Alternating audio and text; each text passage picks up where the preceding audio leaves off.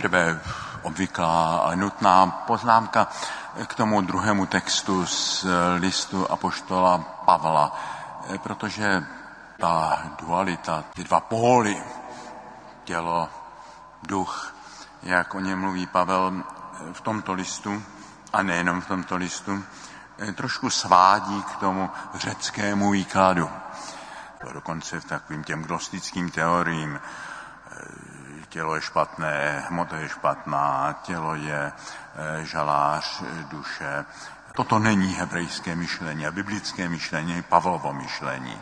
Pro Pavla to slovo tělo neznamená, naše hmotné tělo neznamená hmotu, znamená život, který je uzavřený na sebe. Někde to v některých překladech to tělo překládá jako sobectví. Je to samozřejmě hodně interpretační překlad, ale mm, lze ho obhájit.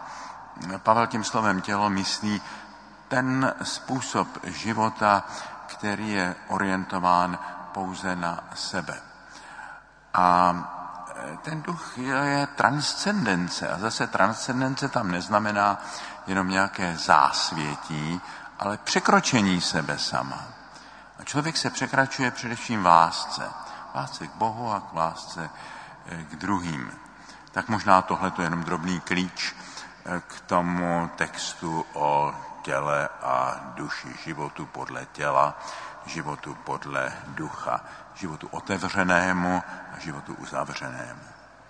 Eh, dnešní evangelium je závěr takové dlouhé pasáže Matoušova evangelia, kde redaktor Matoušova Evangelia uspořádal řadu Ježíšových výroků do podoby jedné dlouhé řeči.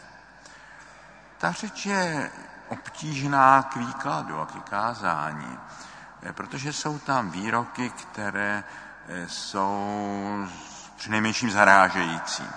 My jak přece jenom čteme písmo a nějakým způsobem ty texty známe, tak to tak necítíme, ale když by to někdo slyšel poprvé, kdyby najednou přišel poprvé do kostela a slyšel, kdo eh, miluje otce nebo matku, syna nebo dceru více než mě, není mě hoden, podobná slova, tak by si řekl, no to křesťanství asi opravdu není pro mě. A zase to vyžaduje komentář, který by ale neměl ty věci jaksi příliš harmonizovat. Skutečně, kdybychom vybrali výroky Ježíšově na adresu rodinných vztahů, tak vidíme, že jsou to mnohdy opravdu šokující výroky.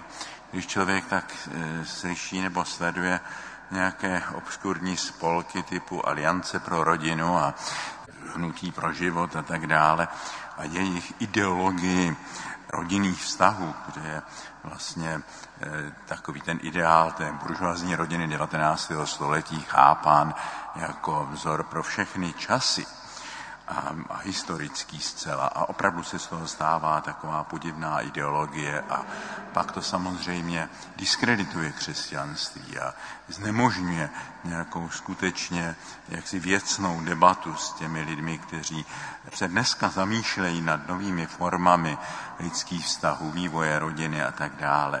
No, kdyby tito lidé, kteří dělají, eh, kteří provozují tu ideologii rodinných eh, hodnot, si přečetli to všecko, co Ježíš říká na adresu rodinných vztahů, tak by možná byli překvapeni, ale to by byla úplně samostatná kapitola. Pak jsou tam samozřejmě výroky v tomto Matoušově textu, té, té dlouhé řeči, které jsou paradoxní. Kdo chce svůj život zachovat, ten ho ztratí. Kdo ho ztratí pro mne, ten ho uchová. Takovýchhle výroků je tam celá řada. Eh, už jsem vám párkrát řekl, že pro mě tohle to bylo eh, velice obtížné po mnohá léta a určitý klíč, že jsem nalezl v díle jednoho japonského jezuity a zenového mistra, s kterým jsem se osobně potkal a pak jsem ho pozval do Prahy, a který napsal knihu Zen a Bible, kde ukazuje, že mnohé ty Ježíšovy výroky mají charakter koánu, hádanky, paradoxu, textu, který je nutně provokující, textu, který, kdybychom ho četli prvoplánově, tak ho nemůžeme přijmout. On nějakým způsobem, jak si nás vyrušuje, eh, nabízí nějakou úplně jinou logiku, jiný způsob myšlení.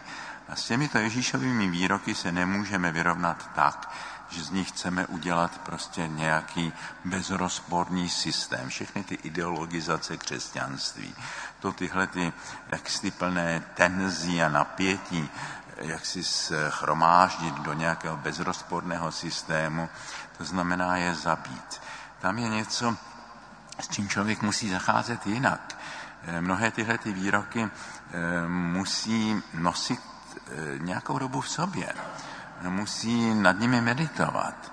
Musí čekat, až přeskočí jiskra toho náhledu a to není na to první čtení, ani že si přečtu nějaký komentář nebo slyším nějaké důvtipné kázání, protože tam pravidla nejsou nějaká pravidla platící pro všechny, nějaký kategorický imperativ.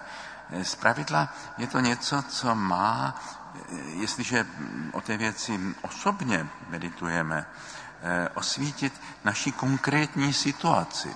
Proto je tam tolik textů, které eh, vypadají na první pohled naprosto rozporné. Je tam něco, co není jakási obecná pravda, ale které se stávají pravdou, jestliže člověk je pochopí jako něco, co osvicuje jeho jedinečnou situaci. O tomhle tom mnoho psal velký křesťanský myslitel Søren Kierkegaard. A ta pravda je plně pravdou, jestliže se stává pravdou pro mne, jestliže mne osobně mění. Pro mne je to pravda v té míře, v jaké to mění můj život. A tyhle ty Ježíšové výroky jsou právě proto, abychom je promeditovali, aby oni osvítili tu naši situaci a pomohli nám najít jedinečné řešení v jedinečných situacích. Ježíš nedává nějaká obecná pravidla my jsme si často z toho chtěli taková obecná pravidla udělat, ale ono to nejde. To potom mrzačíme ty výroky. Člověk musí nějakým jiným způsobem hledat to, čím nás mají vést. A myslím, že určitý klíč k tomu celému je v závěru této části Matoušova evangelia, které jsme četli právě dnes. Také tam samozřejmě jeden takový paradox koán po těch všech tvrdých slovech, která tam Ježíš říká, kdy si člověk říká, no tak to muselo plno těch lidí odejít, podobně jako když mluvil o tom, eh, kdo jí mé tělo a tak dále, tak ti lidé říkali, no to přece on nám chce dát své tělo za pokrm, to je přece nesmysl. Odešli a už s ním nechodili nepřemýšleli, že tyhle ty všechny věci jsou určitým způsobem velice pozoruhodné metafory, o kterých je třeba uvažovat. Že je nelze prostě brát prvoplánovým způsobem.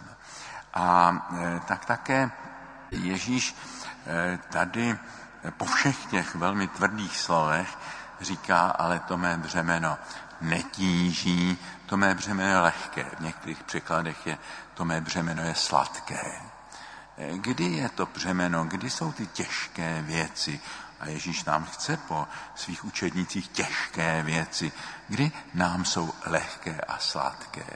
Tehdy, jestliže člověk to činí z lásky a dívá se ne na sebe a na toho, pro kterého to činí. Podobně, když matka něco dělá pro své dítě, věci jsou to často velmi obtížné, ale to obtížné není, protože to dělá z lásky. A člověk, který dělá věci z lásky a s tou vnitřní vášní lásky, tak mu ty věci nejsou těžké, jsou mu sladké, když jsou objektivně těžké. To je jeden klíč porozumění. No a potom je tam to podobenství, eh, tohle to neříkám těm moudrým, těm vychytralým, těm chytrákům, těm lidem, kteří myslí v té logice tohoto světa. Ty to nikdy nepochopí. Eh, říkám to maličkým. A co znamenají ti maličcí, eh, o kterých často Ježíš mluví a v Matoušově evangeliu se to opakuje, maličcí nebo děti. Tam Ježíš opravdu po nás nechce, abychom byli infantilní, ale chce pro nás, abychom byli otevření jako děti.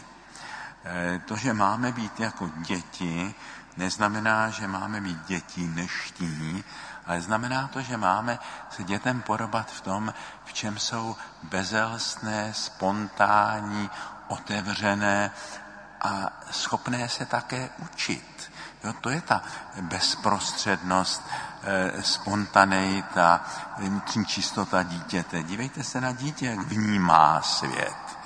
A s touhletou otevřeností je třeba přistupovat k věcem božím. To nám chce říct Ježíš. Jestliže jsme takto otevření, pak tyto věci nás mohou oslovit, pak jim můžeme porozumět. Jestliže k ním přistupujeme tím způsobem chytráckým, tou logikou tohoto světa, chceme z toho udělat nějaké bezrozporné učebnice a kritéria, normy, tak tomu neporozumíme. Je třeba mít to otevřené, dychtivé srdce a přijímat to s velikou vášní lásky.